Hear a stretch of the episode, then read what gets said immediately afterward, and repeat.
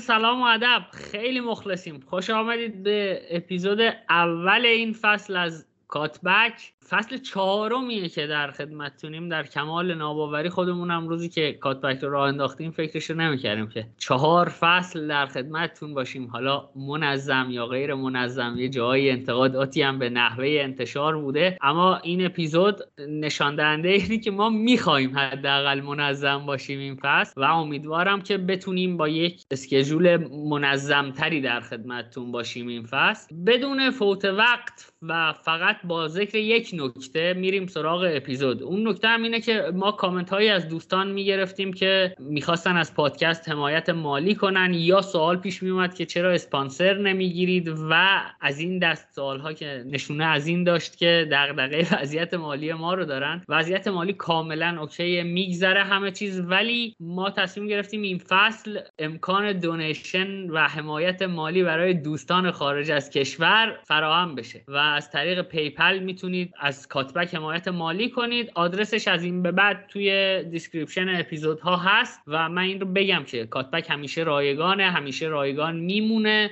و donate هم نکنید همچنان از شیر مادر حلال تره این همه اینها رو دیگه توی همه اپیزودها خودتون در نظر بگیرید و آره دیگه لینک PayPalمون رو هم توی description می‌بینیم. بدون ذکر نکته دیگه ای بریم سراغ این فصل از لیگ انگلیس و با بازی افتتاحیه هم شروع کنیم. بازی آرسنال پالاس و بریم سراغ محمد رضای عزیز. محمد رضا بازی رو چطور دیدی؟ با ذکر اینکه پالاس آقای ویرا هم بسیار تیم زیبایی بود و عملکرد خیلی خوبی داشت.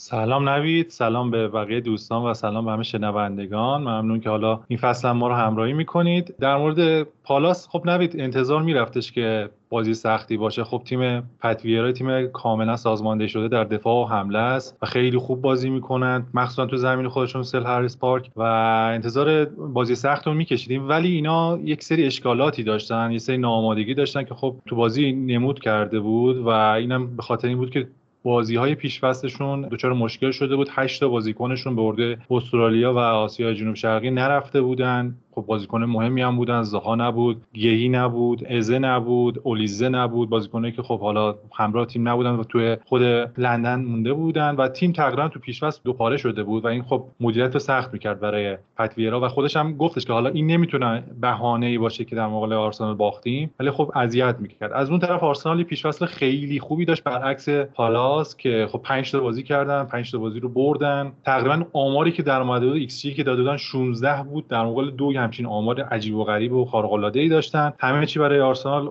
رو راه بود که بیاد حالا یه بازی رو ببره. امسال با برد شروع بکنه برخلاف پارسال که جلوی برنتفورد باختن. نمایش خوبی داشت آرسنال در کل بازی. حالا انتظار میرفتش که آرسنال با همون 4 1 4 1 که فصل به پایان رسونده بود فصل رو شروع بکنه. خب بازی پیش فصل هم نشون داده بود. ولی نکته ای که خیلی مشخص بود اضافه شدن ویلیام سالبا به قلب دفاع بود. نمایش خارق العاده ای داشت. توی دوئلا خیلی خوب عمل کرد. توی دوئل هوایی تقریبا نذاشت توپیو ادوارد ضربه بزنه و فشار بیاره دروازه آرسنال.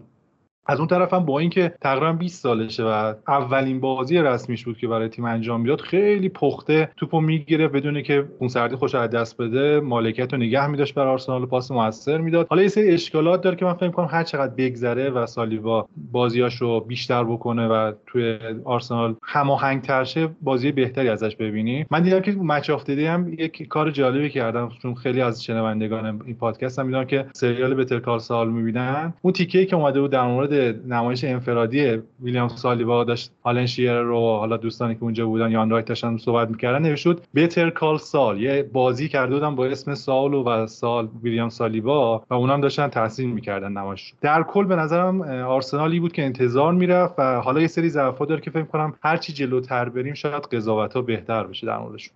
محمد رضا من یه سوالی داشتم همین اول اما ترجیح میدم که همون ابتدای کار بچرخه سورپرایز داریم این اپیزود براتون. آیه زمانزاده بالاخره افتخار دادن بعد از مدت ها که کاتبک به باشگاه دانشجویان فوتبال انتقال پیدا کرده منت سرمون گذاشتن تشریف بردن سلام سامان جان خیلی خوش آمدی. سلام نوید و بقیه بچه ها خودت می‌دونی که من همیشه دوست داشتم بیام و واقعا مشغله و خب مدیریت بخش های مختلف باشگاه دانشجویان نوشتن مقاله ها حالا پادکست های دیگه ای که داریم. خودت می‌دونی همین الان ما داریم پادکست جام جهانی رو ضبط می‌کنیم و پادکست در واقع رویای ژول ریمه که اون من تقریبا هر هفته توی یه اپیزودش حضور دارم. در نهایت ولی برنامه این بود که توی فصل جدید حتما اضافه بشم ولی برنامه این نبود که به تیم پریمیر لیگ اضافه بشم و این برای خود منم تا حدی یعنی سورپرایز شد که الان من اینجا چیکار می‌کنم؟ و به صورت طبیعی من باید توی اپیزود سری آ می بودم و اینکه چطور شد سر از اینجا در آوردم خودم هم درست نمی‌دونم اما مطابق وظیفه که داشتم بازی ها رو البته دیدم. یه دلیل مهم این که تعداد زیادی بازی دیدم توی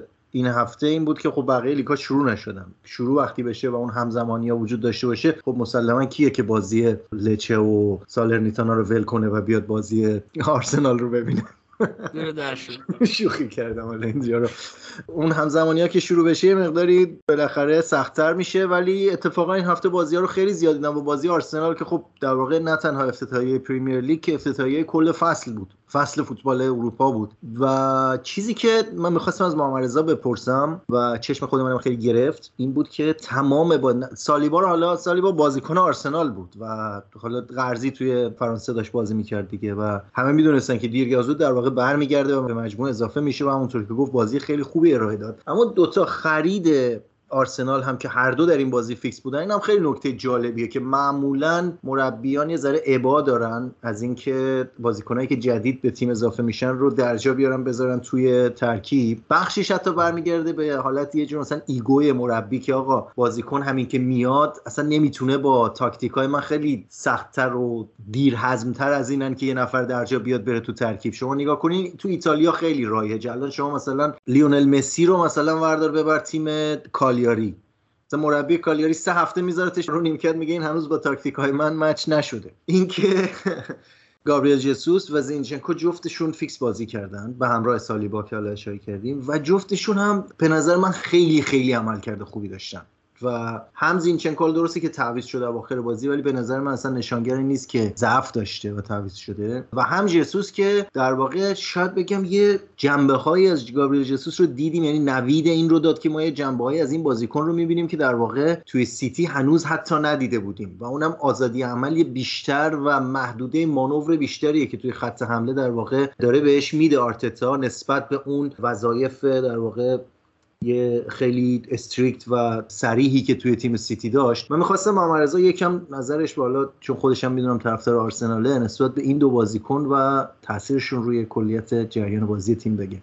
حسام مشخصه که سیتی و آرسنال از نظر برنامه های تاکتیکی تیمی هستن که خب شباهت زیادی دارن و برای مربی مثل آرتتا که خب قبلا هم حتی شاگرداش بودن یعنی خود جسوس و زینچنکو کار ساده ای بوده که بیاد مثلا تطبیق بده بازی آرسنال به این دو نفر و مثلا هماهنگ کنه. من یادم که زینچنکو صبح که رسید فلوریدا بازی دوستانه پیش وصل فکر کنم یه روز مثلا 12 سال قبل از اینکه برسه به بازی به چلسی میکل آرتتا بازی داد برای تیم آرسنال و بهش اعتماد کرده و جسوس هم که خب از اون اول این اتفاق براش رخ داده و در مورد جسوس این چیزی که گفته خیلی دقیقه آزادی عملی که بهش داده شده. من یادم که مصاحبه که ادو کرده بود با خبرنگار اتلتیک این بود که ما دنبال جسوس رفتیم چون به نظرمون این بوده که توی سیتی هنوز به اون پتانسیل و اون سقفی که داشته نرسیده. رسیده بوده. ما می‌خوایم توی حالا آرسنال با رول جدیدی که بهش میدیم این شکوفا کنیم و خود جسوس هم تو مصاحبه که کرده گفتش که آره من واقعا این از حرفایی که آرتتا و ادو زدن قبل از اینکه به آرسنال بپیوندم این بود که آره من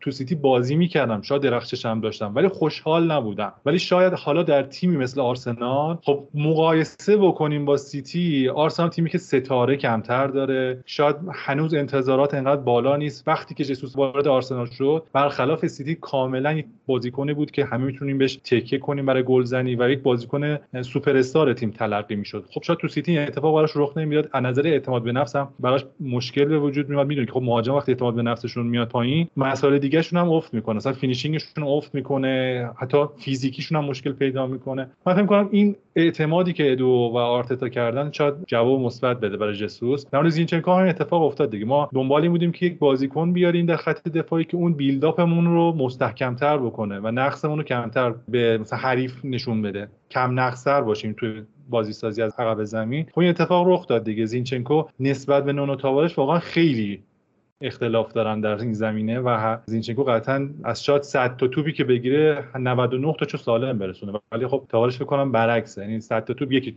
بدون توپ سالم برسونه. ممنون ما رضا. من اتفاقا می‌خواستم در مورد زینچنکو یک دیتایی بدم در تایید حرف دو دوست. فقط اسم تاوارش اووردی من گفتم یادآوری کنم. من همچنان ادعای فصل پیشم رو دارم. اون کاری که نونو تاوارش می‌کرد اسمش توپ بازی بود. فوتبال نبود. یعنی در بهترین حالت می‌شد بگی توپ بازی می‌کنه. زینچنکو بیشترین تعداد کیپاس رو داده توی این بازی برای آرسنال. دو تا کیپاس داده. ایکسه 59 صدم داره که تقریبا میشه گفت بسیار آمار عالیه. و یه نکته دیگه هم که می‌خواستم ازت بپرسم محمد رضا این بود که اینطور به نظر می‌رسه. اول که اول اپیزود گفتی که انتظار می‌رفت که 4 1 4 1 بازی کنه مثل توی پیشفصل. اون چیزی که من دیدم در اکثر مواقع بازی داشتید 4 2 3 1 بازی می‌کردید با دابل پیوت ژاکا پارتی. و اینکه انگار به نظر می‌رسه که آرتتا هم یک درک بهتری از آنچه که خودش می‌خواد در زمین فوتبال تیمش ارائه بده پیدا کرده و دنبال اون positional play بازی کردن نیست. رسما در دقایق بسیاری از این بازی مخصوصا توی نیمه دوم می‌دیدیم که آرسنال کاملا یه بازی transitional و انتقالی داشت ارائه می‌داد. می‌خوام ببینم چقدر با من موافقی یا بهتر بگم چقدر این چیزی که من دیدم توی آرسنال درست بوده.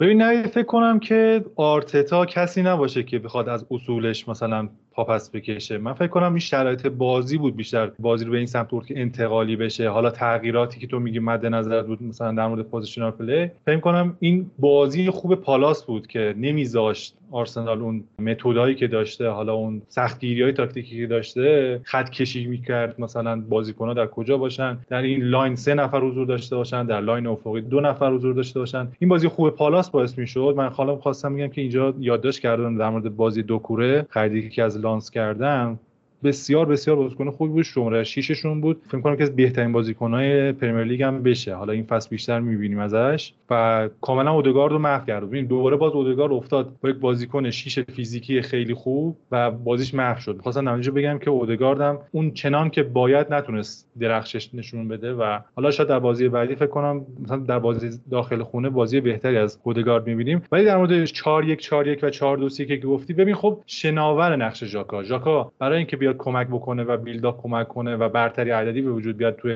زمین آرسنال بعضی موقع میاد عقب و کنار پارتی توی خط قرار می‌گیره که خب کمک کنه به خط دفاعی. ولی وقتی که ما زینچنکو داریم من فکر کنم این نقش رو زینچنکو بیشتر بر عهده بگیره تا خود اینکه ژاکا بیاد عقب‌تر. اصلا یک دلیلی که آرسنال دنبال تیلمانس هست توی خبر حالا حالا شنیده میشه یا اینکه فابیو ویرا رو خریده و ممکنه بیاد به ترکیب اصلی اضافه کنه اینه که اینا توی یک سوم هجومی خیلی خوب می‌تونن توپ دریافت بکنن و بچرخن و برای بازیکن‌های دور ورشون موقعیت سازی بکنن ولی ژاکو اون موبیلیتی اون تحرک لازم رو نداره. یه ذره کنده تو این زمینه. ولی بیلداپ آرسنال فکر کنم با حضور زینچنکو تغییر آنچنانی نکنه. چون تیرنی همون role ی بر عهده گرفته بود که ما تو نیم فصل دوم هم دیده بودیم. درسته الان ما نگاه بکنیم از بیرون میگن که آره تیرنی یک بازیکنی که میاد رو لبه خط تو کناره ها overlap می‌کنه. ذاتا بازیش به این سمته ولی خب ما دیدیم که تو نیم فصل دوم آرسنال کلا بیخیال شده و خب مارتینلی رو میذاش روی flank. من فکر کنم که دست آرتتا این فصل با خریدایی که کردن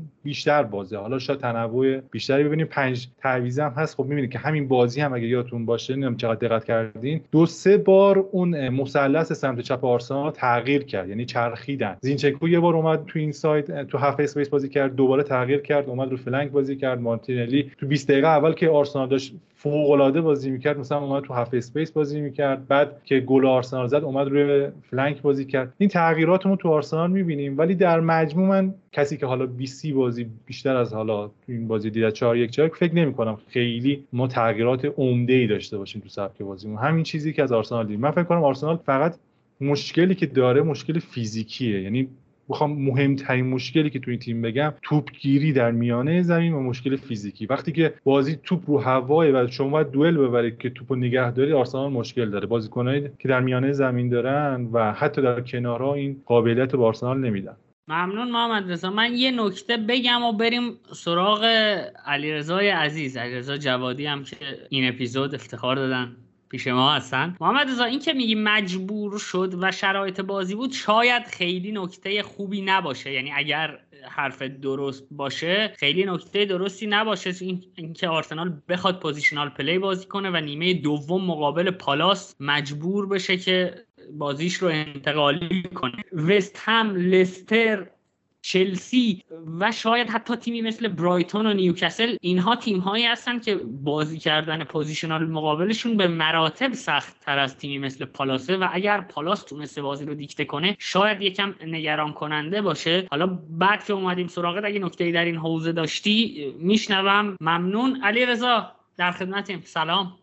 سلام نوید و سلام به همه شنوندگان پادکست کاتبک. من سوالی که از محمد رضا داشتم درباره مارتین اودگارد بود. اگر آرسنال این 4 یک چهار یک رو بازی کنه در نهایت اودگار تبدیل به یک شماره هشت میشه. چیزی که من از اودگار هم تو آرسنال تو چهار یک چهار یک دیدم هم تلاش هایی که تو رئال مادرید و داد دیدم که مربی ها ازش می‌خوان بازی بگیرن اینه که وقتی هرچی عقبتر می‌برن رولش رو تو دوئلا همونطور که گفتی کم میاره. اما یه ایراد دیگه که بازیش داره اینه که از جریان بازی و تو فاز اول و دوم بیلداپ کاملا محو میشه. حالا تو این مدتی که شاید تیم تقویت شده آیا مثلا تو بازی پالاس این اتفاق تکرار شد یا نه؟ آرتتای نقشه ای داشت که اودگارد باز تو جریان بازی بمونه. اون ترکیبی که پارسال تو نیم فصل دوم مخصوصا خیلی خوب با ساکا ساخته بود حفظ بشه و خب اون قدرت آرسنال تو فاز تهاجمی باقی بمونه. ببین خب جواب تو رو بدم. خب نوید هم همچین سوال تقریبا کرد. ببین اول بگم که ما پارسال یکی از بدترین بازیهایی که انجام دادیم در مقابل پالاس بود. یعنی هم بازی خارج از خونه که کاملا آوت شده بودیم و هم بازی تو امارات هم شما یادتون باشه نیمه دوم کاملا دست پالاس بود. به خاطر این من خیلی نمی‌خوام اینجا قلوف کنم بگم که آقا مثلا اوضاع خیلی خیته برای آرسنال و ما احتمالاً به مشکلی می‌خوریم. من فکر کنم بازی پالاس و اون ساختاری که داشت اون هافک های مثلا فیزیکی که داشتن شلوپ و دوکوره و حالا حتی ازه این امکان رو نمی‌داد به آرسنال و اینگار آرسنال بازیش جلوی پالاس نمی‌گیره. من چنین حسی دارم که حالا خیلی نمی‌خوام در مورد این مسئله اغراق بکنم و شاید زیاده روی بکنم در مورد ضعف ها ولی خب این ایرادی که میگی کاملا درسته. یعنی اودگارد وقتی که میاد عقب‌تر بازی می‌کنه از بازی محو میشه. مخصوصا یک مارک هم بشه توسط یک هافبک دفاعی تخریبگر که کاملا از بازی خارج میشه. ولی من فکر کنم این ایراد یک حالا جز ایراد فنی خود اودگار مشکل ساختاری هم باشه. وقتی شما دارید با دو تا هشت بازی می‌کنید وقتی حریف می‌دونه که شما یه هشتی دارید که بیشترین توپا رو دریافت می‌کنه و قراره که تیم رو راه بندازه یا لوکوموتیو تیمه که از دفاع بیاره به تیم و حمله بکشونه میاد تمام focus و تمرکزش رو می‌ذاره اودگار. من فکر کنم اگه ما بتونیم یه هشت دیگه ای بخریم که این زوج سازی کامل انجام بشه در اون صورت توازنی به وجود میاد که تیم حریف این امکان به وجود نمیاد که focus بکنه کاملا به صورت zonal دفاع بکنه. نظار جوری خطهای پاس و line ای پاس رو ببنده به اودگارد که اودگارد کاملا از بازی محو شه. من مطمئنم که اگر جلوتر بریم یعنی هر چقدر جلوتر بریم از فصل فابیو ویرا به این تیم اضافه میشه. یعنی تو ترکیب 11 تایی میاد و احتمالا به اودگارد در پست 8 زوج میشن. چرا؟ چون فابیو ویرا بازیکنی که کاملا mobility خیلی بالا داره خیلی تحرک خوبی داره. اصلا پرس‌گریزه وحشتناک پرس‌گریزه شما برید چند تا بازی از highlight های حالا بازی پورتو رو ببینید. کاملا اینو درک می‌کنید. من فکر کنم خیلی کمک می‌کنه. و البته این نکته هم بگم که این مشکل اودگارد حس می‌کنم نداشتن chemistry با بن وایت هم بود. یعنی بن وایت اونجور که باید مثل تومیاسو نمی‌تونست اودگارد رو ببینه و درک متقابل داشته باشن از همدیگه. من فکر کنم تومیاسو اگر fit بشه احتمالا به ترکیب اضافه بشه. گابریل تو چنین بازیهایی که تو خارج از خونه هستیم توی ورزشگاه بیرون از خونه و زیر نور در شدیدترین حالت ممکن و تماشاگرها حالا دارن فشار میارن احتمالا گابریل خارج میشه از ترکیب و حالا سالیبا و بن وایت میان قلب دفاع و تومیاسو میاد سمت راست قرار می‌گیره که بازی سازیمون هم بهتر بشه. حالا در مورد این من میگم قطعیت نمی‌تونم نظر بدم. شاید این چیزی که میگی درست باشه ولی من فکر کنم مشکل ساختارم هست تا اینکه تمام صد درصدی رو بذاریم روی ضعف اودگارد ممنون محمد رضا. دمتون گرم. الان بدون edit ما داریم می‌گیریم. 20 دقیقه در مورد آرسنال حرف زدیم. فکر کنم برای هفته اول کافیه و زمان هم ثابت می‌کنه که این مشکل ساختاریه حالا یا نه. من فقط قبل اینکه بریم سراغ بازی بعدی یه چیزی بگم چون اخلاقا چون هر موقع رمزدیل ادا اتوار در آورده اینجا گفتم اینکه این بازی خیلی خوب بودم بگم که نمایش خیلی خوبی داشت.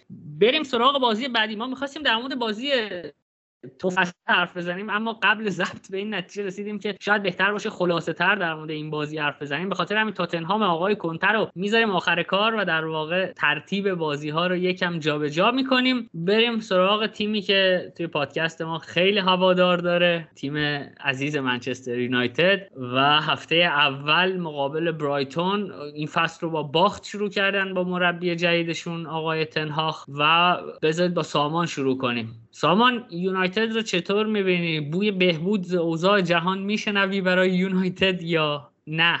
جواب این سوال رو من می‌تونم یه جورایی بگم بله و نه هست بوی بهبود از این نظر که من تیم یونایتد رو نسبت به فصل قبل ساختارمندتر می‌بینم بله یعنی اینکه از همون ابتدای بازی من با مثال سعی می‌کنم حرفم رو توضیح بدم. ما یه در فصل قبل زیر نظر هر دو مربی چه سولچر و چه رانگنیک حالا سولچر که دیگه تقریبا به انتهای خط رسیده بود با یونایتد و ما در واقع می‌دیدیم که تیم عاجزه از پیاده کردن برنامه هایی که حالا سولچر خیلی مربی مؤلفی نیست و در واقع سعی می‌کرد همیشه یک ساختار خیلی ساده ای به تیم بده یه سری دستورات خیلی مختصر و کوتاهی که هر بازیکن باید follow کنه و گاهی اوقات هم جواب می‌داد. خصوصا مثلا حالا من می‌تونم مثال هایی که از اون زمان بزنم اینکه یکی دو بار یه فکر کنم شاید حتی بیشتر. چند بازی جلوی لیورپول اومد تغییر تاکتیک داد و سه دفاعه یا به عبارتی پنج دفاعه کرد تیمش رو مقابل لیورپول که بتونه اون trio خط حمله لیورپول مهار کنه و موفق شد و خیلی credit تاکتیکی بهش دادن. اون جرقه های اولیه هم fade شد و تیم به شدت آشفته شده بود. رانگنیک که اومد خب ما فوتبال رانگنیک رو می‌شناسیم. ما فوتبال رانگنیک رو به عنوان یه مربی مؤلف برعکس سولشر. کسی که در واقع یک سبکی رو ایجاد کرده. سبکی که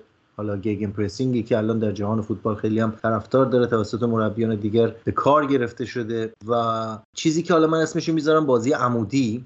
یعنی بازی عمودی افراطی شاید که تو سبک ناگلزمن ما می‌بینیم و میشه گفت میراثه در واقع رانگنیکه همچنان. اینکه شما سعی کنی لینک های عمودی بین خطوط شکاف تیم های حریف پیدا کنی و بازیکنان رو در خطوط پیاپی خودت با اون بازی عمودی با هم لینک کنی. این هم چیزی بود که رانگنیک سعی کرد ایجاد کنه در یونایتد. به دلایل عدیده که ما الان نمی‌خوایم بهش بپردازیم اون intensity رو می‌دیدی که تونسته ایجاد کنه. intensity یعنی مسیر حرکت بازیکن‌ها و مسیری که اینا رو درون شکافا جا بده رو حتی می‌تونستی ببینی ولی حرکات کامل نمی‌شد به هیچ وجه و منجر به یه آشفتگی می‌شد. که این آشفتگی از یه نقطه ای به اون استراکچر یا ساختار برتری گرفت و دیگه از یه جایی به بعد خصوصا حالا ما می‌دونیم که رختکن هم دچار التهاب شد و کلا تیم تیم از دست رفت. منتها من می‌خوام از یک جمله رانگنیک چیزی که گفته بود لینکی بزنم و برسم به این فصل و این بازی رو با هم مرور کنیم. رانگنیک در یکی از مصاحبه‌هاش گفته بود در فکر اواخر فصلم بود آخرین حرفایی که زد گفت که من اگه بخوام این تیم رو درست کنم 6 7 هشت همینجوری رفت بالا. آخرش گفت مثلا ده بازیکن این تیم باید عوض بشن. یعنی خودش با 6 شروع کرد و در یه سر مثلا تو مغزش فکر کرد گفت نه 6 هم جواب نیست. هفت بعد گفت هفت هم که نمیشه ده تا بازیکن این تیم باید عوض شن. و واقعا درست می‌گفت. ببین ما امروز می‌رسیم به اینجا که بالاخره خب تنهاخ رو ما دیدیم و شکل بازیش رو توی آژاکس ما دیدیم که چه شکلیه و فلسفه فوتبالش هم می‌دونیم چه شکلیه. ما می‌دونیم که تنهاخ تیمش رو حول یک ویژگی خیلی مهم میبنده که شما اگه آژاکس 2018 رو به یاد بیارید که اون تیم چطور بازی می‌کرد و approach ش به 2018 19 دیگه اگه اشتباه نکنم اون فصلی که توی چمپیونز لیگ بسیار موفق بودن. شما در هر لحظه از بازی یه سری یونیت هایی از بازیکنان رو می‌دیدی که در حال دویدن با یک نظم خیلی روشنی هستن. یعنی دوندگی درک خوب نسبت به موقعیت بازی و هماهنگی با همدیگه در یونیت های مختلف که بازیکنان نسبت به هم تشکیل می‌دادن. این شاید در کلام آسان به نظر بیاد در اجرا بسیار دشواره. چون شما در فوتبال به صورت سنتی بازیکنان رو به خطوط مختلف تقسیم می‌کنیم این یونیت هایی که ما ازش حرف می‌زنیم شکل گرفته از بازیکنانی در خطوط مختلف تیمه. اون آژاکسی که حرف می‌زنی. شما در یک لحظه می‌دیدی یک یونیتی متشکل از یک مدافع دو هافبک و دو مهاجم دارن در یک بخش از زمین یک بخش کوچک زمین همزمان با هم میدوان و پیوستگی و فشردگی خودشون حفظ می‌کنن و اینا حالا چه در عکت هجومی و چه در عکت دفاعی هماهنگ با هم عمل می‌کنن. پس دوندگی و هماهنگی. من اینطور می‌تونم بگم که در بازی اول یونایتد ما نشانه های از این رو دیدیم که تنهاق سعی داره چیکار کنه. اما این همچنان همون مشکلی که رانگنیک داشت رو هم داریم توی تیم تنهاق می‌بینیم. پیاده نمیشه عمل کامل نمیشه. چرا کامل نمیشه؟ من خیلی ساده می‌تونم بگم که مشکل بزرگ بیکیفیتی برخی از بازیکنانه. بیکیفیتی به شکلی که حالا هم نقایص فردی برمیگرده تکنیکی و فیزیکی برمیگرده و از اون بیشتر به نقایصی که در مورد درک تاکتیکی برمیگرده. فوتبال در جهان تغییر کرده. فوتبال مدرن همونقدر که راجع به داشتن تکنیک داشتن فیزیکه درک تاکتیکی درک پیرامونی یک بازیکن به عنوان یک خصوصیت خیلی مسئله مهمیه. حالا بخوایم دقیق تر بشیم به اینکه مشکل یونایتد در این بازی چی بود از نظر من. به ترکیب برگردیم. یه ترکیب خیلی جالبی گذاشته بود. همون 4 2 3 1 رو در واقع ما روی کاغذ می‌دیدیم منتها که double pivot فرد و مکتامینه بود و نقش اریکسن خیلی جالب بود که شما می‌دید دو تا بازیکن در واقع هافبک مرکزگرا یکی برونو فرناندز بود که حال پست طبیعی همیشگی خودش در اون شماره 10 4 2 3 1 بازی می‌کرد و اریکسون روی کاغذ در واقع نقشش مهاجم بود. مهاجم نوک که حالا ما به عنوان false nine می‌شناسیم دیگه مهاجمی که ذاتا مهاجم نوک نیست. و منتها موقعی که تیم پرس می‌کرد یعنی تیم در موقعیت دفاعی قرار می‌گرفت اریکسن هم بالا بود و در نزدیک به راشفورد و سانچو پرس می‌کرد توی یونیت سه نفره بالا در وسط زمین. موقعی که تیم شروع به بیلداپ می‌کرد و در موقعیت مالکیت قرار می‌گرفت اریکسن عقب میومد و این محدوده عقب اومدنش هم خیلی طولانی بود. یعنی گاهی اوقات حتی میومد عقب عقب جلوی خط دفاعی و در نقش یک رجیستا حالا نمی‌دونم تو انگلیس بهش چی میگن؟ رجیستا نمیگن یه چیز دیگه میگن. ما رو از سری ها میارید اینجا این مشکلات پیش میاد. پست 6 میگن. بازی ساز میگن. در نقش رجیستا قرار می‌گیره و توپ رو از خط دفاعی تحویل می‌گرفت. نکته دیگری که وجود داشت این بود که مکتامینه موقع بیلداپ کاملا جدا می‌شد از پست دابل پیوت خودش و یک فاصله عمودی کاملا واضحی بین فرد و مکتامینه میفته حالا ایده تنهاق چی بود اینجا برای این کار؟ می‌خوام بگم که ایده ایده نوآورانه ایه ببین مکتامینه جدا می‌شد و می‌رفت کاملا جلو. فرد ما می‌دونیم فرد بازیکنی نیست که بتونه به عنوان تک محور عمل کنه و بازی کنه. نه پرس‌گریزی لازم رو داره نه vision لازم برای بازی به عنوان یک deep-lying midfielder یا regista یا بازیکن محور یگانه رو داره و نه physicality لازم رو داره که در مقابل پرس سنگین بتونه خودش رو با فیزیک بدنی جدا کنه. ایده تنهاخ این بود که آقا من مکتامینه می‌برم بالا که پرس حریف رو بالاتر درگیر نگه داره. فرد رو isolate می‌کنم عقب. اریکسن میاد عقب. کمک می‌کنه به بازی سازی مسئله اینه که تیم برایتون این رو خونده بود و به راحتی با اضافه کردن یک بازیکن به اون نقطه زمین و خارج کردن یعنی قطع ارتباط بین در واقع اریکسن موقعی که عقب می اومد اینا ارتباطش رو با خط دفاعی قطع می‌کردن با پرس کردن. یعنی یکی از بازیکنان هجومی برایتون همراه اریکسن عقب می اومد و عقب می نشست شما خیلی کم می‌بینی که این چیزی که می‌خواد کامل کنه بتونه به درستی انجام بشه. یکی از دلایلش اینه که فرد نه مشارکت در پخش توپ می‌کرد به درستی و نه مشارکت در فضاسازی برای اریکسن می‌کرد. بخوام خلاصه کنم حالا خیلی الان حالا اگه سوال دیگری داشتی بهش می‌رسیم. مشکل بزرگ یونایتد در این بازی این بود که همون چیزی بود که رانگنیک بهش اشاره کرد. من فکر می‌کنم در یه سری پستا یونایتد بازیکنانی داره که نه تنها کیفیت لازم برای رقابت در این سطح رو از نظر فیزیکی و تکنیکی ندارند بلکه درک تاکتیکیشون در حد و اندازه ای نیست که شما بتونی یه مربی تاکتیک محوری مثل تنهاخ بذاری بالا سرشون یا رانگنیکو حتی. من حالا اینجا حالا رانگنیک می‌دونم خیلی منفوره در میان هواداران یونایتد. ولی هیچ مربی نمی‌تونه تاکتیک هاش رو با بازیکنانی که درک تاکتیکی ندارن اجرا کنه. بازیکنانی مثل فرد و مکتامینه بازیکنانی هستن که متاسفانه آج مکتامینه بازیکنی که حالا ویژگی فیزیکی رو داره. مکتامینه من به جرئت می‌تونم بگم من هیچ بازیکنی ندیدم در این سطح فوتبال اینقدر عاجز باشه از درک اینکه در اطرافش چی داره میگذره. بحث فولبک های یونایتد و من حالا چون نمی‌خوام خیلی مونولوگ داشته باشم می‌ذارم در قسمت بعدی حرفام به اینکه چه مشکلی داره و اونجا ما به جایی رسیدیم که من فکر می‌کنم جز تغییر کامل این بازیکنان چیزی جوابگوی بهبود این تیم نیست.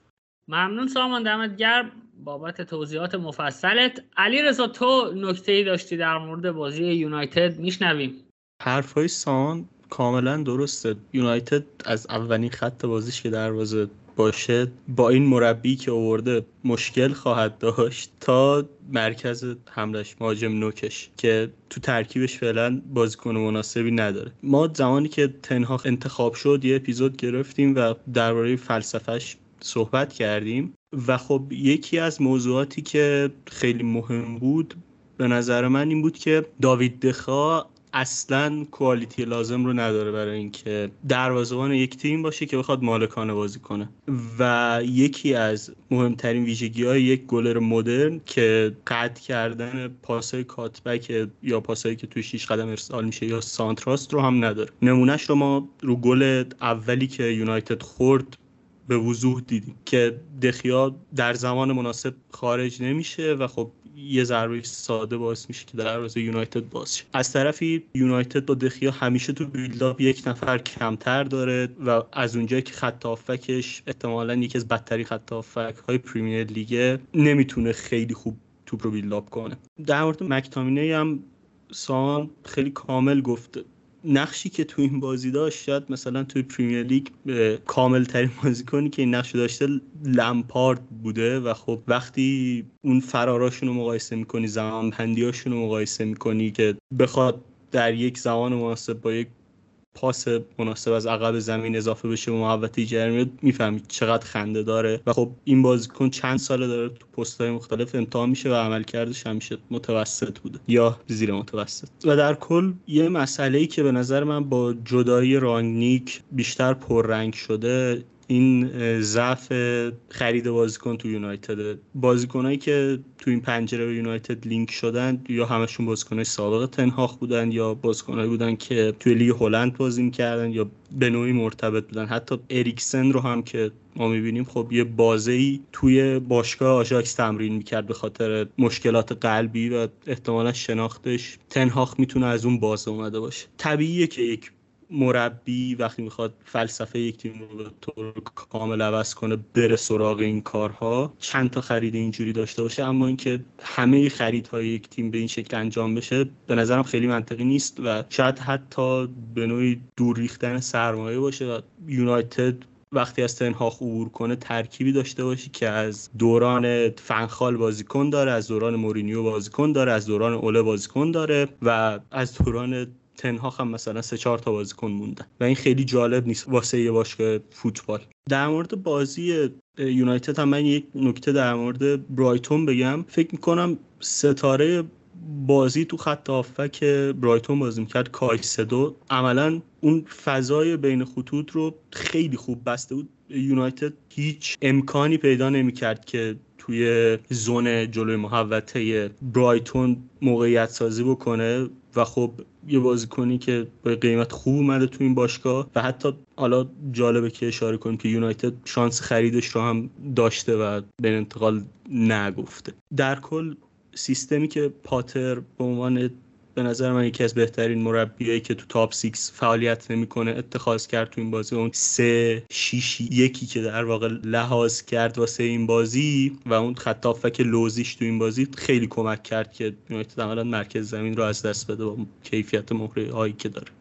من در مورد برایتون هم می‌خواستم یه چیزی بگم. ببین خب یونایتد من فکر می‌کنم که نباید خیلی زود قضاوت بکنیم تیم خوبیه. ولی در مقابل تیم سرسختی به نام برایتون قرار گرفت. چیزی که من تو از تفکرات گران پاتر تو این یکی دو فصل حالا حضور داره در برایتون دیدیم اینه که پاتر با اینکه یک الگو یک تفکرات فلسفه مشخصی داره ولی شما می‌بینید که برای هر بازی مخصوصا جلو تاپ 6 یک سورپرایزا هم داره یک پیچش های تاکتیکی داره که میاد و تیمش رو برتری میده. مثلا تو یک سوم دفاعی سوم هجومی. کاری که اینجا انجام داده بود گرام پاتر این بود که اومده بود سه دو سه چیده بود موقعی که پترن پرس رو دارم یعنی زمانی که مالکیت رو نداشتن اومد با ولبک و لالانا فشار زیادی اوورد روی دو تا دفاع وسط منچستر یعنی مگوایر و مارتینز. تروسارد و سالی مارش که wing back های برایتون بودن تو این سیستم اومدن مارک کردن full back های یونایتد رو و فردی که میومد به عنوان شیشه یگانه میومد عقب و بازی سازی می‌کرد توسط گروس کاملا مارک شده بود و یارگیری شده بود و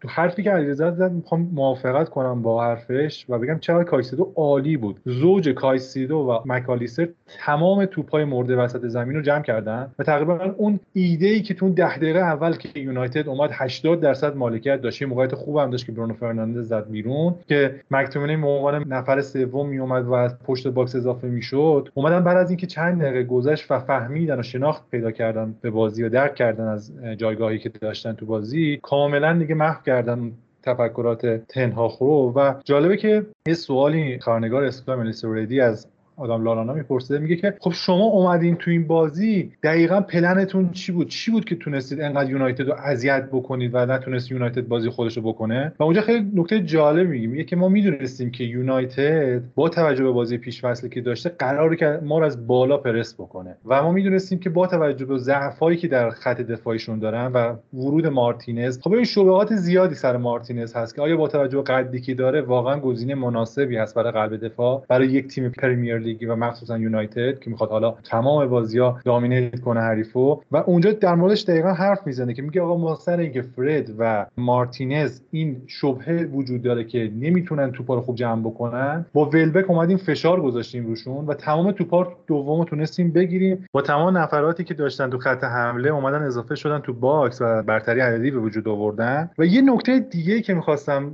اشاره کنم در مورد برایتون حالا در مورد یونایتد فکر کنم سامان و نوید باز خیلی حرف ولی من واقعا کارهایی که پاتر تو بازی انجام داد خیلی بیشتر چشممو گرفت تا ضعف‌های یونایتد و مخصوصا game management ی که انجام داد پاتر از دقیقه 60 به بعد بود که یونایتد کاملا مسلط شده به بازی و فشار میاد روی برایتون. و کاری که انجام داد پاتر این بود که کاملا به جای ترکیب سه دفاعی که چیده بود حالا 3 6 یا 3 5 2 با اضافه شدن لالانا به خط آخر حمله اومد ترکیب رو به 4 2 3 1 تغییر داد. چرا؟ چون که دید که از half space اریکسن و از اون سمت برونو فرناندز سانترای خطرناکی دارن رو باکس انجام میدن برای رونالدو و حتی رشورد. یه صحنه دید که رشورد اومد به عنوان نفر آخر پشت تمام دفاع برایتون یه توپو زد و از اون دقیقه به بعد تقریبا هیچ توپ دیگه یونایتد نتونست بندازه رو باکس برایتون. کاری که انجام دادن این بود که اومدن 4 2 کردن و با وینگرها و هافبک های کناری اومدن یک برتری عددی به وجود آوردن تو half space و تقریبا دیدیم که هر وقت که اریکسن اومد که سانتر بکنه یه بازیکن اومد رو پاش و نذاشت که با تمرکز با ذهنیت حالا بازی بتونه کار انجام بده. من این خواستم نکته هم بگم که این مورد پاتر هم خیلی تعیین کننده بود. ممکن بود اصلا اون فشاری که یونایتد بیاره گلو بزنه بازی 3 2 بشه. ما اینجا اصلا بیایم در مورد یونایتد تعریف بکنیم و اینکه چقدر تن‌هاخ با تیمش دارن خوب بازی می‌کنن. همونطور که پیش‌فرض داشتن داشتن انجام می‌دادن. ممنون محمد رضا. من یه چند تا نکته بگم و بریم سراغ سامان دوباره. علی رضا گفتی که روزی که منچستر بخواد از تنهاخ عبور کنه خواهش می‌کنم بیا از هفته اول در مورد اینکه منچستر بخواد دوباره از مربیش گذر بکنه و عبور بکنه ازش صحبت نکنیم. و امیدوارم که تنهاخ حداقل به سرنوشتی مثل مورینیو رانگنیک فنخال عزیز دچار نشه و حیثیتش رو زیر سوال رفته نبینه وقتی تموم می‌کنه با یونایتد. من در مورد حرفی که علیرضا زد گفت با دخیا منچستر توی بیلداپ یه نفر کمتر داره من واقعا متوجه نمیشم مثلا بیلداپ چطوری داره توی تیم یونایتد رخ میده. ببین مکتامینه شاید اینجا سامان بیشتر از همه این مثالی که می‌زنم رو درک کنه. مکتامینه از کوزمانوویچ هم بدتره. یعنی من مدت ها بود هافبکی نیده بودم توی سطح یک فوتبال دنیا بازی کنه و اندازه کوزمانوویچ از نظر خرد کم داشته باشه و مکتامینه واقعا از کوزمانوویچ بدتره. از روزهای اوج کوزمانوویچ هم بدتره. اینو بگم و در مورد نکته ای که محمد رضا گفتی در مورد قد لیزاندرو مارتینز من این رو فصل پیشم از این دوستمون که الان ازش می‌خوام استدلالش رو مطرح کنم و بررسی دیتاش رو مطرح کنم صحبت کرده بودیم یه اکانتی توی توییتر هست مارک استاتس و یک دیتا آنالیزی در واقع انجام داده روی ارتباط قد مدافعین و میزان پیروزیشون در دوئل های هوایی و حالا اون خطی که فاصله تمام نقاط تا اون حداقل میشه رو که رسم کرده آقا آقای لیزاندرو مارتینز و جولز کونده این دوتا آوتلایرن. یعنی نسبت به قدشون عملکرد بسیار با اینکه قد کمی دارن عملکرد بسیار خوبی در دوئل های هوایی داشتن. تا اینجای کار. حالا اینکه در آینده چه اتفاقی بیفته خدا داند. و بریم سراغ سامان. سامان با ادامه نکاتت در خدمت در ادامه همون صحبتی که کردیم علیرضا حرفای خیلی خوبی زد. من منم دقیقا از این نظر موافقم باش که با بازیکنهای فعلی یونایتد و تنهاخ به بنبست خواهند رسید. من این مسئله رو خیلی می‌خوام روش تاکید کنم که تازه ما داریم می‌بینیم که در بازی اول تنهاخ رونالدو رو نیمکت نشین کرده بود. رونالدو بازیکنیه که از نظر کیفیت فنی و تاثیرگذاری در یک سوم پایانی زمین یک سوم جلوی زمین کسی نمی‌تونه قابلیتاشو انکار کنه. خصوصا زمانی که تیم احتیاج به گل داره و می‌خواد یکم ریسکی تر بازی کنه و گلزنی براش اهمیت بیشتری از عملکرد تدافعی یا پرس در مقابل build-up حریف داره رونالدو بازیکنی که تفاوت رو ایجاد می‌کنه. حالا شما فکر کنید که در بازی مقابل برایتون در واقع تن‌هاخ می‌خواست با قرار دادن اریکسن در پست false nine دیگه هافبک تمام عیار دیگه یعنی بازیکنی که هافبک کاملا. ضعف های ساختاری هافبکاش رو جبران کنه. آیا این پلنیه که می‌تونه در ادامه فصل اجرا کنه یعنی هم همیشه رونالدو رو بذاره رو نیمکت و یه هافبک ذاتی رو بذاره در پست نوک حمله. بنابراین یه چیزی اینجا باید تغییر کنه یا با سیستم تغییر کنه یا باید بازیکنات تغییر کنن که خب حداقل تا نیم فصل اتفاق نخواهد افتاد. مسئله اینه که با خط هافبک فعلی و دابل پیوت فرد مکتامینه یونایتد به جایی نخواهد رسید. این یک بحثیه که خب خیلی جرأت می‌خواد گفتنش ولی مسئله اینه که باید در یک نقطه ای به این نتیجه برسن که دابل پیوت فرک مکتامینه درست نخواهد شد و در سطح فعلی پریمیر لیگ هرگز قادر نخواهد بود که کیفیتی که لازمه که یک تیم رقابت کنه برای قهرمانی که هیچ برای کسب سهمیه رو هم ارائه بده. به خاطر همین این باید یه جای اصلاح بشه. در حالت فعلی و با بازیکنهای فعلی می‌تونه با تغییر سیستم اصلاح بشه. اما از حالا بحث هافک رو بنزه کافی انجام دادیم. ببینید اینم من بگم که سیستم 4231 به صورت ذاتی پرون تو یا آسیب پذیر در مقابل اوت شدن یعنی اوت شدن در مقابل سیستم هایی که با تعداد هافک بیشتر بازی می‌کنن. خصوصا زمانی که شما یه بازیکنی مثل برونو فرناندز رو می‌ذاری در پست ده که این بازیکن مشارکت دفاعی کمتری در درگیری های فیزیکی داره. موقع پرس ممکنه تاثیر خودش رو با هوشی که داره بذاره حالا با پرس پرس سایه‌ای رو نمی‌دونم در فارسی پرس سایه‌ای کلمه ای که استفاده میشه یا نه. با پرس سایه‌ای یا تأثیری که روی کاور کردن قطع مسیر پاس می‌ذاره ممکنه بتونه تاثیر بذاره. ولی موقعی که بازی فیزیکی بشه در میانه میدان و نفر مهم باشه برونو فرناندز بازیکنی نیست که بتونه اون قدرت بدنی لازم رو نداره که بتونه در مقابل بازیکنهای قدرتی و فیزیکی در مرکز زمین نزدیک به خط دفاع خودی تاثیر بذاره. به خاطر همین به صورت ذاتی و natural سیستم 4 2 3 1 همیشه در مقابل این آسیب قرار داره که در مقابل تجمع هافبک های حریف آسیب ببینه. حالا شما فکر کنید که بازیکنهایی هم داشته باشید در double pivot که در واقع اون توانایی و اون capability و اون تسلط رو روی بازی نداشته باشن. چه به لحاظ تاکتیکی چه به لحاظ فیزیکی بشه. این من اینو در همین قسمت اول و می‌خوام بگم حالا این قضاوت میشه در آینده دیگه در طول فصل حداقل در طول نیم فصل که دابل پیوت فرد مکتامینه ایده بدیه و به نتیجه نخواهد رسید. و این مشکلی که حل نخواهد شد. اما در یک نقطه دیگری هم یونایتد مشکل اساسی داره. ببینید توی فوتبال مدرن نقش فولبک ها شاید من می‌تونم بگم هیچ پستی نیست که به این اندازه اهمیت داشته باشه. از نظر بالانس بین دفاع و حمله در تیم. خصوصا در سیستم چهار دفاعه. حالا یه وبلاگی هست که من می‌خونم. خیلی وبلاگ معروفی هم نیست. حالا کسی خواست بعدم با شیر می‌کنه. مثلا جز این سایت های فنسی و معروف تحلیل فوتبال مثل دی اتلتیکو اینا هم نیست. این وبلاگی که خیلی ولی من لذت می‌برم از آنالیزا تحلیلش یه بار یه چیزی در مورد فولبک های لیورپول نوشته بود و شروعش با این بود که بیایم قبول کنیم که در مورد فولبک ها دیگه فقط اسم مدافع روشونه. و وظیفهشون دیگه خیلی دفاعی نیست در فوتبال جدید و فوتبال مدرن. این حرف خیلی حرف درستیه. ما با در در نقش فولبک های سیستم چهار دفاعه بازیکنانی رو داریم که گستره نقششون فراتر و ورای خطوط فوتباله.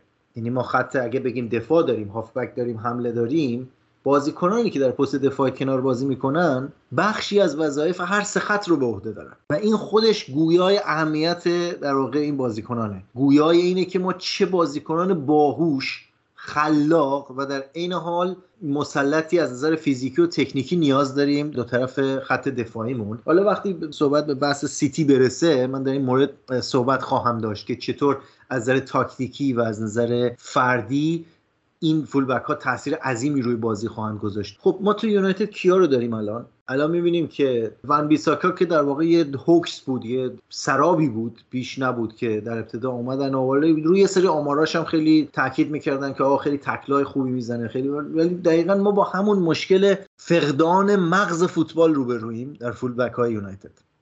ون بیساکا در سمت راست بود که اصلا دیگه به جای رسیده که خب دیوگو دالو که دالو حالا بازیکنی که من راجبش خیلی نظر بدی هم نداره. اون فصلی که اومد میلان و بازی هم کرد در حد خودش تاثیرگذاری خوبی داشت برای ما. ولی خب what the fuck یعنی تیمی که می‌خواد برای قهرمانی به جنگه فول بک های راست و چپش نمی‌تونن دالو و لوکشا باشن. من هوادارای یونایتد و بقیه کسایی که می‌خوان این موضوع رو اولویت کنن بسنجن رو تشویق می‌کنم برن این بازی رو یه بار دیگه ببینن. سیستم 4 2 3 1 سیستمیه که شما اگه از نظر هندسی بهش نگاه کنید می‌بینید که باریک میشه در خط میانی و به همین دلیل این باریک میشه منظورم عرضش کم میشه در خط میانی. و به همین دلیل احتیاج داره به اینکه chemistry و link-up خیلی قوی یعنی بازی هماهنگ خیلی قوی بین وینگرها و fullback ها وجود داشته باشه که در واقع اون gap خط میانی رو پر کنن. یعنی چه در خط دفاع و چه در خط حمله. بازیکن وینگر راست و چپ و fullback های راست و چپ باید هم نزدیک به هم بازی کنن. هم بازیخوانی خیلی خوبی نسبت به موقعیت هم داشته باشن. چه از نظر عرضی و چه از نظر طولی فضاهای همدیگه رو کاور کنن. چه در خط دفاع و چه در خط حمله. بدون این سیستم 4 2 3 موفق نمیشه. شما نگاه کنید حالا. ببینید چند بار شما یک ترکیب موفق بین فولبک راست و وینگر راست یونایتد یعنی بین دالو و سانچو می‌بینید. چند تا ترکیب موفق بین لوکشا و راشفورد می‌بینید. کاملا واضح و مبرهن وقتی بازی رو حتی دارید نگاه می‌کنید با چشم غیر مسلح چشم غیر تاکتیکی که این بازیکن از هم دورن. یعنی دفاع راست و وینگ راست یونایتد از هم دورن. یه فاصله ای به هم دارن که انگار هرگز پر نمیشه. دلیلش اینه که اینا نه نسبت به هم درک تاکتیکی دارن که بتونن با هم دیگه combination انجام بدن. نه overlap می‌کنن. نمی‌خوام خیلی اینو بندازم روی گردن وینگرها به خاطر اینکه بالاخره سانچو و راشفورد بازیکنانی هستن که اون مینیموم های تاکتیکی رو دارن و ما قبلا هم دیدیم مثلا راشفورد زیر نظر مورینیو یا رانگنیک و سانچو هم بالاخره تو دورتموند ما performance حالا البته من همیشه معتقد بودم سانچو بازیکنی نیست که 90 میلیون پوند بیارزه ولی بازیکنیه که اون حداقل های تاکتیکی رو از درک اینکه آقا فوتبال چیه؟ اینا رو داره. ولی من به جرئت می‌خوام بگم که لوک شا بازیکنی که اصلا نمی‌فهمه. نمی‌فهمه فوتبال رو. یعنی اگه بخوام یه گریزی به گذشته بزنم در گذشته فوتبال تو انگلیس به همین شکل بود که اصلا یه نبرد نمی‌خوام اسم masculinity روش بذارم. یعنی یه نبرد مردانه ای که انگار مثلا یه میدان مبارزه گلادیاتوریه. این توی دهه های گذشته تو انگلیس وجود داشت. قبل از اینکه مربیان خارجی رو بیارن تو انگلیس و تاکتیک های روز جهان رو بیارن. مثالی که بزنم مثلا انگلیسی ها دیرتر از همه اروپا zonal marking رو اداپت کردن. به خاطر اینکه یک بحث بیش از اینکه فیزیکی باشه بحث ذهنی بود بحث هوشی بود. این لوکشا مدافع مال اون دوران به نظر من. و نمی‌تونه سیستم های فوتبال مدرن رو در واقع جذب کنه و اجرا کنه. من فکر می‌کنم که یونایتد برای اینکه این مربی فعلی رو جمع کنم صحبتامو به دو نقطه مهم ضعف یونایتد اشاره کردم دابل پیوت که حالا شاید با هافبک های فعلی و فراموش نکنیم که فند بیک رو در واقع رو نیمکت دارن با تغییر سیستم بتونن در واقع یه مقدار اینو تغییر بدن و مسئله خط هافبک رو حل کنن. ولی مسئله فول بک ها بجز تغییر بازیکنان و آوردن بازیکنانی که بتونن در فوتبال مدرن در واقع نقشی که به عهده فول بک است رو اجرا کنن حل نمیشه. با لوکشا ون بیساکا و دیوگو دالو نمیشه فوتبال مدرن بازی کرد و در لیگ برتر رقابت کرد. ممنون سامان. من چند تا نکته بگم و از بازی یونایتد بگذریم. در تایید حرف سامان که میگه که نمی‌خواست از کلمه مردانه استفاده کنه اتفاقا بگم که این دوستمون نویسنده Inverting the Pyramid هم همین رو در مورد فوتبال انگلیسی ها میگه. میگه حتی پاس دادن یک چیز آنمنلی یعنی غیر مردانه نه ناجوان مردانه یعنی انگار که میگه که سوسول بازی پاس دادن. مرد سرش رو میندازه زیر مثل کرگدن توپو ور میداره میره جلو. و در مورد یونایتد دلم خواست یه آماری هم یه دیتایی در واقع بگم در مورد میزان اقدام به پرس بازیکنهای جلو یونایتد. ببینید در طول 90 دقیقه یونایتد 21 بار در attacking یک سوم تهاجمیش اقدام به فشار آوردن روی توپ کرده. در کل 90 دقیقه 21 بار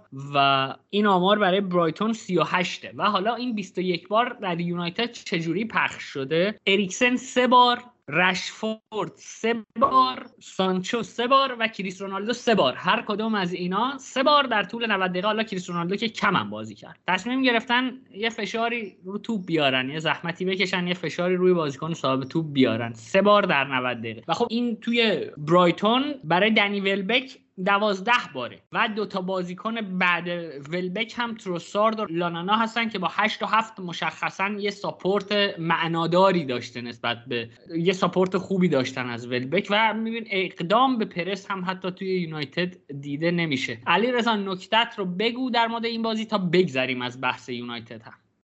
آره من خیلی کوتاه فقط دو تا نکته رو بگم. یکی اینکه اقدام به پرسه یکم باید دید متعادل تری دید. چون که برایتون با سه تا مدافع بازی می‌کرد عملا پرس کردن چون شاید خیلی هم منطقی نمی بود اگر این کار رو می‌کردن. در نهایت پرس رو می‌تونستن بشکنن راحت تر بود براش. ولی یه مورد دیگه ای که هست و خیلی مهمه اینه که این سبکی که یونایتد بازی می‌کنه سبک لوکسیه تو فوتبال به شکل کلی. سبکی که وقتی مثلا پپ گواردیولا اومد به انگلیس یک فصل حداقل زمان برد تا تیمش رو بسازه و به اون کیفیتی که می‌خواست برسونه و این بازیکن ها عملا با چندین و چند مربی کار کردن و خب هیچ کدوم نقطه مشترکی نداشته. عملا بین مورینیو و فنخال و سولچر و رانگنیک نقطه مشترکی نیست. و یادگیری این فوتباله به خودی خود زمان بره و همونطوری هم که سامان گفت باید واسه این تیم خرج بشه تو پستای مختلف. ولی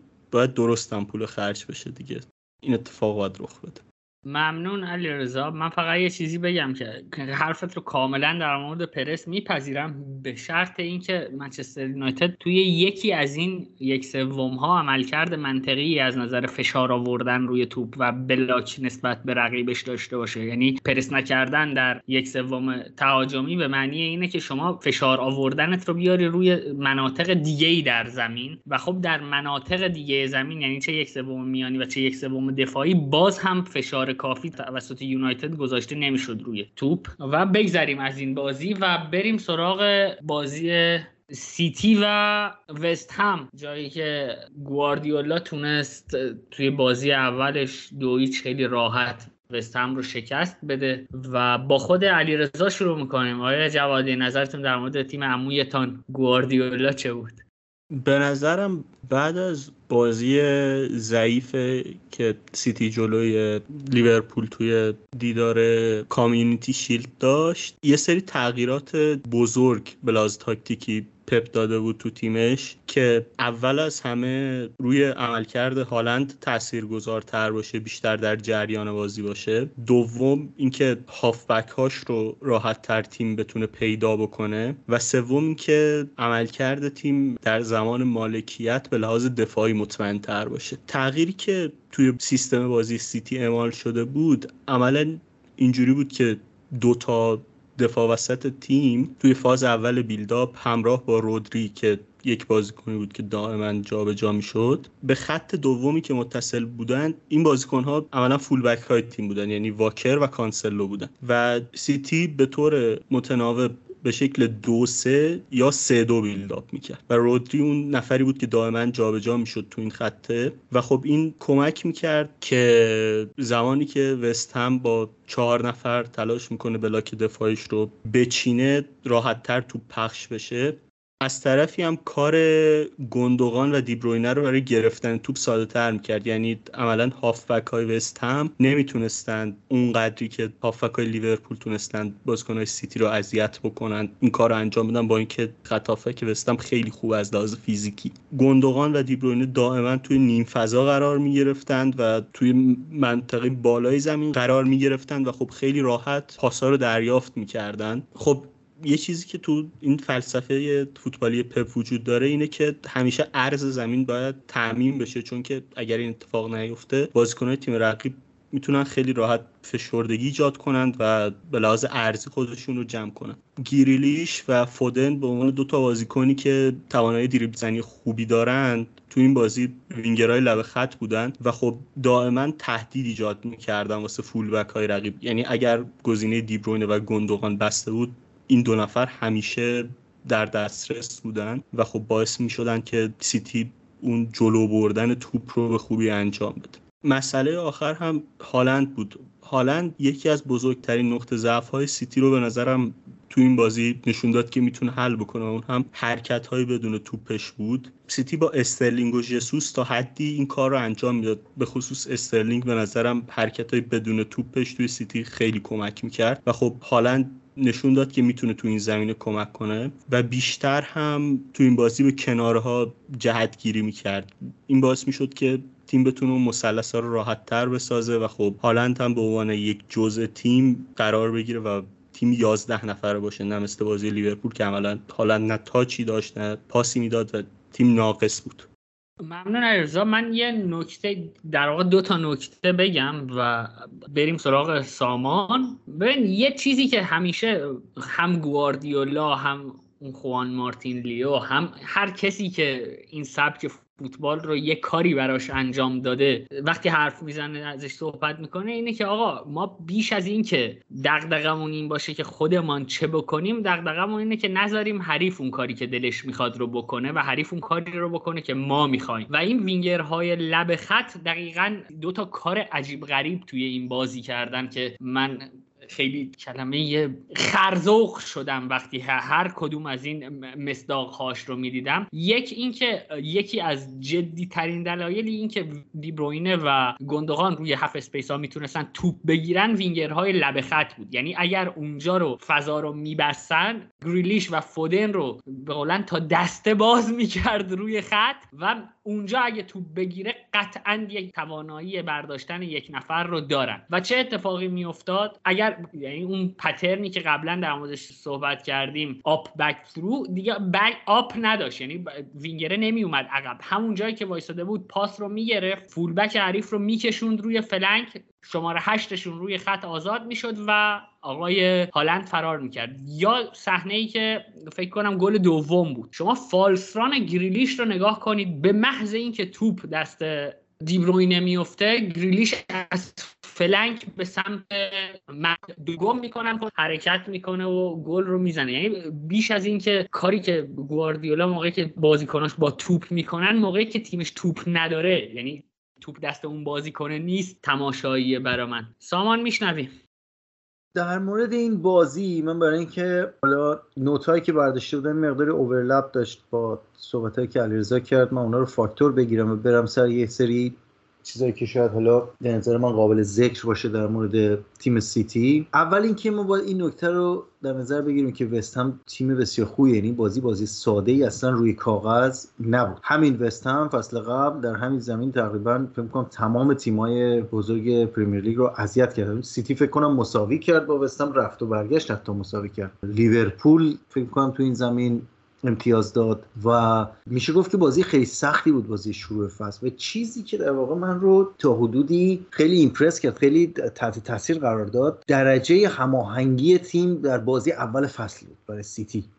یعنی اینکه بازیکنان در این حد بتونن خواسته های تاکتیکی و پلن تاکتیکی مربی رو توی زمین به درستی اجرا کنند. برای بازی اول فصل که همه دارن از یه حالا تعطیلات و نمی‌دونم ساحل دریا و نمی‌دونم این برنامه ها میان یه مقداری همیشه زمان می‌بره. شما الان تو لیورپول می‌بینی این قضیه رو؟ تو بازی لیورپول دیدیم که حالا ما خیلی بهش نپرداختیم ولی مسئله رو می‌دیدی که بازیکن‌ها با هم هماهنگی ندارن و حتی یه ذره تنبلن بازیکن‌ها توی بازی. عملکردی که از بازیکن سیتی دیدم خصوصا توقع ما این نبود بعد از اون بازی کامیونیتی شیلد. یهو انگار تیم از این رو به اون رو شده بود و کاملا داشت ضرباهنگ بازی خودش رو دیکته می‌کرد. درسته که همچنان در خلق موقعیت به نظرم اونقدری که باید و شاید سیتی موفق نمی‌شد اما همین که تونسته بود کاملا وستهم رو کنترل کنه. چطور تونسته بود کنترل کنه؟ از منظر تاکتیکی من چند تا نکته مهم و قابل ذکر می‌بینم. یکی این که خب وست هم, هم تیمیه که می‌دونیم دیگه 4 2 3 1 کلاسیک بازی می‌کنه و خصوصا double pivot ش که double pivot مورد علاقه منم هستم. اما خیلی من به شخصه به این دوتا بازیکن یعنی دکلان رایس و سوچک که اونجا بازی می‌کنن علاقه دارم چون فوتبالی رو ارائه میدن به عنوان double pivot که من دوست دارم. فوتبال aggressive و در عین حال خلاق و درک خیلی خوبی از بازی همدیگه دارن. خصوصا سوچک که من فکر می‌کنم بازیکنی که خیلی خیلی کم بهش پرداخته شده و کسی اصلا نمیبینتش و من خیلی خیلی دوست دارم بازیشو. چطور سیتی موفق شد کاملا game plan وستهم رو در واقع خونسا کنه؟ ما یه نکته رو با بدونیم در مقابل تیمی که قدرت داره و مالکانه بازی می‌کنه تیم ها اولا میان یه مسئله مهمی که هست بلاک دفاعیشون رو یه مقداری عقبتر از حالت طبیعی خودشون میبندن. اینو شما تو بازی وست هم مقابل سیتی می‌بینی. اینو مقایسه کنید. بازی وست هم مقابل سیتی رو با وست هم مقابل تیم هایی که حالا در این سطح قدرتی چیز نیستن. می‌بینید که یه مقداری به صورت حالا شاید واکنشی باشه و شاید هم دستور از نیمکت باشه. خط اول دفاعشون رو یه مقداری عقبتر میبندن. که سعی می‌کنن فشردگی مقابل دروازه رو حفظ کنن و یه سری فضاهایی رو که در واقع برای تیمی که مالکانه بازی می‌کنه سعی می‌کنن فضاهایی رو بهشون بدن برای حفظ مالکیتشون که فضاهای خطرناکی نباشه. اینو یادتون باشه حالا برمیگردم بهش. یکی از این فضاها خیلی مهمه و می‌خوام ببینم که پپ چه استراتژی رو اتخاذ کرد برای اینکه این رو خونسا کنه. اما قبل از اون سیستم پپ توی زمانی که مالکیت رو داره حالا این بارها و بارها ما خیلی ها تو بحث های مختلف بهش اشاره کردم. ما توی باشگاه دانشجویان فوتبال هم در مقاله های مختلف ویدیوهای مختلف بهش پرداختیم که زمان مالکیت یه حالت در واقع از سیستمی عددی بخوایم بگیم دو سه پنج می‌گیره دیگه. یعنی دو تا دفاع وسط عقب قرار می‌گیرن فول بک ها میان به صورت مغلوب با قاف و یا اینورتد میان به سمت وسط و کنار شماره 6 قرار می‌گیرن و سه وسط رو تشکیل میدن. دوتا هافبک شماره 8 میرن و هم خط میشن با فوروارد های تیم. میرن توی نیم فضاها و با وینگرها. گاهی اوقات وینگرها میان توی نیم فضاها و هافبک ها میرن توی گوش و پنج بالا رو می‌سازن. توی این بازی اگر دقت کنید سیستم مالکیت سیتی دو سه پنج نیست و این شاید عصر جدید سیتی باشه که با هالند داره رخ میده. اگر شما نگاه کنید دو سه چهار یک رو می‌بینید. در تمام زمانهایی که سیتی در حال تحمیل مالکیت خودش به حریفه. یعنی چی؟ یعنی جایی که علیرضا خوب اشاره کرد به اینکه آقا سیتی همیشه می‌خواد عرض بده به زمین و لازم داره این عرض رو برای تحمیل game plan خودش. اینکه کجا شما عرض بدی به بازی این چیزی که من خودم خیلی مشتاقم ببینم در آینده اینه که دلیل اینکه این عرض دادن یک خط اضافه ایجاد کرده دو سه چهار یک. اون یکی که میگم هالنده که کاملا جدا قرار گرفته از چهار پشت سرش و جلوی زمین. آیا دلیلش این بوده که وستهم 4 2 3 1 بازی می‌کنه و نقطه ای که شما عرض رو می‌تونی به بهترین شکل ممکن در خدمت بگیری جاییه که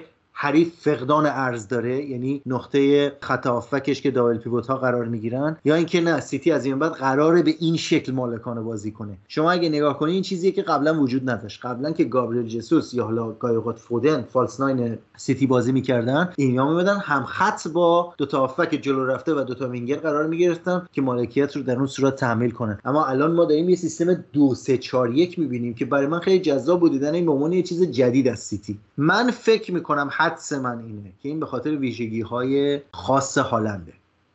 سیتی داره تغییری در بازیش میده که ما شاید یک فصل جدیدی در فوتبال این تیم ببینیم. حالا در واقع داره به عنوان یک unit جدا اون جلو میسته موقعی که ببین ما یه shape مالکانه سیتی داریم که در واقع فرمت ثابتشونه بعد اینا شروع به حرکت می‌کنن. موقعی که شروع به حرکت می‌کنن combination های مختلفی می‌بینیم. ولی سیستم مالکیت سیتی الان دو سه چهار یک بوده حداقل در این بازی چیزی که ما دیدیم. هالند روی عمق حرکت خودش عمودی عقب میاد توپ می‌گیره پخش می‌کنه. ولی وظیفه اصلیش چیه؟ وظیفه اصلیش شناسایی فضاهایی که چهار تا بازیکن پشت سرش ایجاد می‌کنن. اطاله کلام نشه من ببندم بحث اینجا صحبت بقیه دوستانم بشنویم. سیتی به خوبی تونست موقعیتی رو که تعریف کرده بود برای بازی موقعیت محور یا positional با اون دوتا fullback inverted ش و اون چهار تا بازیکنی که جلوشون قرار داده و یه دونه هالند که جلو اونه باشه تحمیل کنه به وست هم و یه چیزی که بود در این بازی نسبت به گذشته دوتا فولبک های سیتی حتی مرکز گراتر بازی می‌کردن. دلیلش چی بود؟ این خیلی خیلی نکته مهمیه. دلیلش چی بود؟ دلیلش این بود که این مهمترین و بهترین را برای بستن ضد حمله تیمیه که 4 2 3 بازی می‌کنه. تیمی که 4 2 3 بازی می‌کنه خیلی تندنسی داره که از مرکز زمین ضد حمله بزنه موقعی که تیم حریف رو دیسپوزس می‌کنه یا مالکیت رو می‌گیره ازش. سیتی شما نگاه کنید در لحظاتی به شکل دیوانواری کانسلو و واکر از دو طرف نزدیک میشن به رودری و یه زمانی حتی شما فکر می‌کنید آقا اینا سه تا هافک وسط مرکزی هم. از این طریق می‌تونم بگم تقریبا تمام اتمت ها تمام تلاش های وست هم برای ضد حمله رو خونسا کرد. به خاطر اینکه فول بک ها بازیکنان هست که ذاتا سریعن وقتی در اون نقطه قرار می‌گیرن به خوبی می‌تونن عرض زمین رو و همزمان عمق زمین رو پوشش بدن در مقابل تلاش های حریف برای ضد حمله. فولبک ها رو تا حدی قربانی کرد که به حمله اضافه نشن. ولی چه باک که دیبروینه و گندگان در واقع به بهترین شکل ممکن اون فضایی که به صورت سنتی فول بک ها در حمله باید در اختیار بگیرن رو در اختیار اینورتد فول بک ها در اختیار بگیرن رو در اختیار گرفته بودن. و گندگان من خیلی خیلی تاثیرگذار بود بازیش. دو تا بازیکن اگه من می‌خوام اسم ببرم به جز هالند که حالا ستاره بازی بود که خیلی بازیشون تاثیرگذار بود برای من. یکی گوندوغان بود. و دیبروینه که همه ازش چیزی جز بهترین بازی توقع ندارن. گوندوغان بود که چطور این اون نیم فضاها رو در واقع در اختیار می‌گرفت و تند تند فضا بازی رو شکل می‌داد و فضا ایجاد می‌کرد. و یکی از ژائو کانسلو بود که همزمان که وظایف دفاعی و supportive خودش رو به عنوان یک inverted fullback در خط دوم اون دو سه چهار یکی که میگیم تو اون سه انجام می‌داد همزمان می‌رفت و تو فضاهای خالی شده ای که توی نیم فضاها به وجود می اومد هم برتری نفری ایجاد می کرد هم حریف رو drag می کرد برای مارک کردن و در واقع ببین تو مقابل تیمی که داره مقابل یک بازی مالکانه دفاع می‌کنه مهمترین چیز اینه که شما دفاع حریف رو به حرکت در بیارید. و کانسلو من نمی‌دونم اصلا این هوش تاکتیکی این از کجا میاد یعنی چطور یه بازیکن اینقدر می‌تونه توانا باشه و درک بالایی از این داشته باشه که آقا whole picture تصویر بزرگ تیم چیه؟ و من به عنوان یک مهره یک نفر از این سیستم کلی چه نقشی در این تیم دارم؟ و خیلی خیلی اگه بخوام راجع به کانسلو حرف بزنم طولانی میشه صحبت. و این دوتا بازیکن خیلی منو تحت تاثیر قرار دادن. یه نکته نهایی هم که می‌خوام راجع به هالند بگم اینه که هالند یه چیز جدیدی اضافه کرده به سیتی. مهمه که ما بازیکن سرعتی خب چند مدل بازیکن سرعتی بریم معمولا بازیکنانی که سرعتی هستن و سرعتشون خیلی استفاده میشه ازش در تاکتیک تیمی بازیکنانی هستن که در کورس سرعت می‌گیرن. یعنی چی؟ یعنی آقا شما یه توپ بلند مثلا برای این بازیکن بنداز و این بازیکن در یک کورس بلند رقبا رو جا می‌ذاره حریفا رو جا می‌ذاره. اینا بازیکنهای سنتی کلاسیک معمولا. اما یه سری بازیکن سرعتی ما داریم که بازیکن سرعتی فاصله کوتاه هم. اینطوری من خودم دارم ترم ایجاد می‌کنم. اینا به صورت کلاسیک وجود نداره این واژه ها بازیکن سرعتی فاصله کوتاه که معمولا بازیکنانی هستن که گام های بلند دارن. فوروارد هایی که گام های بلند دارن. نمی‌تونم حتی بگم چقدر این می‌تونه توی بازی سیتی مهم باشه. در مقابل تیم هایی که سعی می‌کنن با بلاک فشرده و عقب تیم سیتی رو کنترل کنن. چرا؟ چون هالند بازیکنیه که سرعت در فاصله کوتاه بسیار تاثیرگذار یعنی یک دو سه در سه گام دفاع حریف رو جا می‌ذاره. چون گام های خیلی بلندی داره و همزمان شتاب خیلی خوبی داره. این من نمی‌دونم سیتی آنالیز کرده به اینکه این بازیکن چقدر براش می‌تونه مهم باشه یا اینکه حالا به صورت شانسی هالند بالاخره اسم بزرگیه. ولی می‌خوام بگم که این در game plan سیتی تاثیر بسیار بسیار بسیار مهمی داره. این خیلی مهمه که شما در سه گام بتونی دفاع حریف رو جا بذاری. موقعی که دفاع حریف داره فشرده بازی می‌کنه و هافبک و دفاع حریف با هم نزدیک به هم و فشرده بازی می‌کنن شما فرصت این رو به دست نمیاری که در یک کورس 20 متری حریف رو جا بذاری بلکه شما در سرعت باید در 5 متر دفاع حریف رو دفاع و هافبک حریف رو به صورت combined فشرده جا بذارید و هالند این قابلیت رو به سیتی اضافه می‌کنه. این چیزی که جسوس نداشت فودن به عنوان false نداشت و هالند داره اضافه می‌کنه. و من فکر می‌کنم حالا بازی های بیشتری لازمه که ببینیم تا به اینو نتیجه گیری کنیم فکر می‌کنم که تغییر اون سیستم positional سیتی از 2 3 5 به 2 3 4 1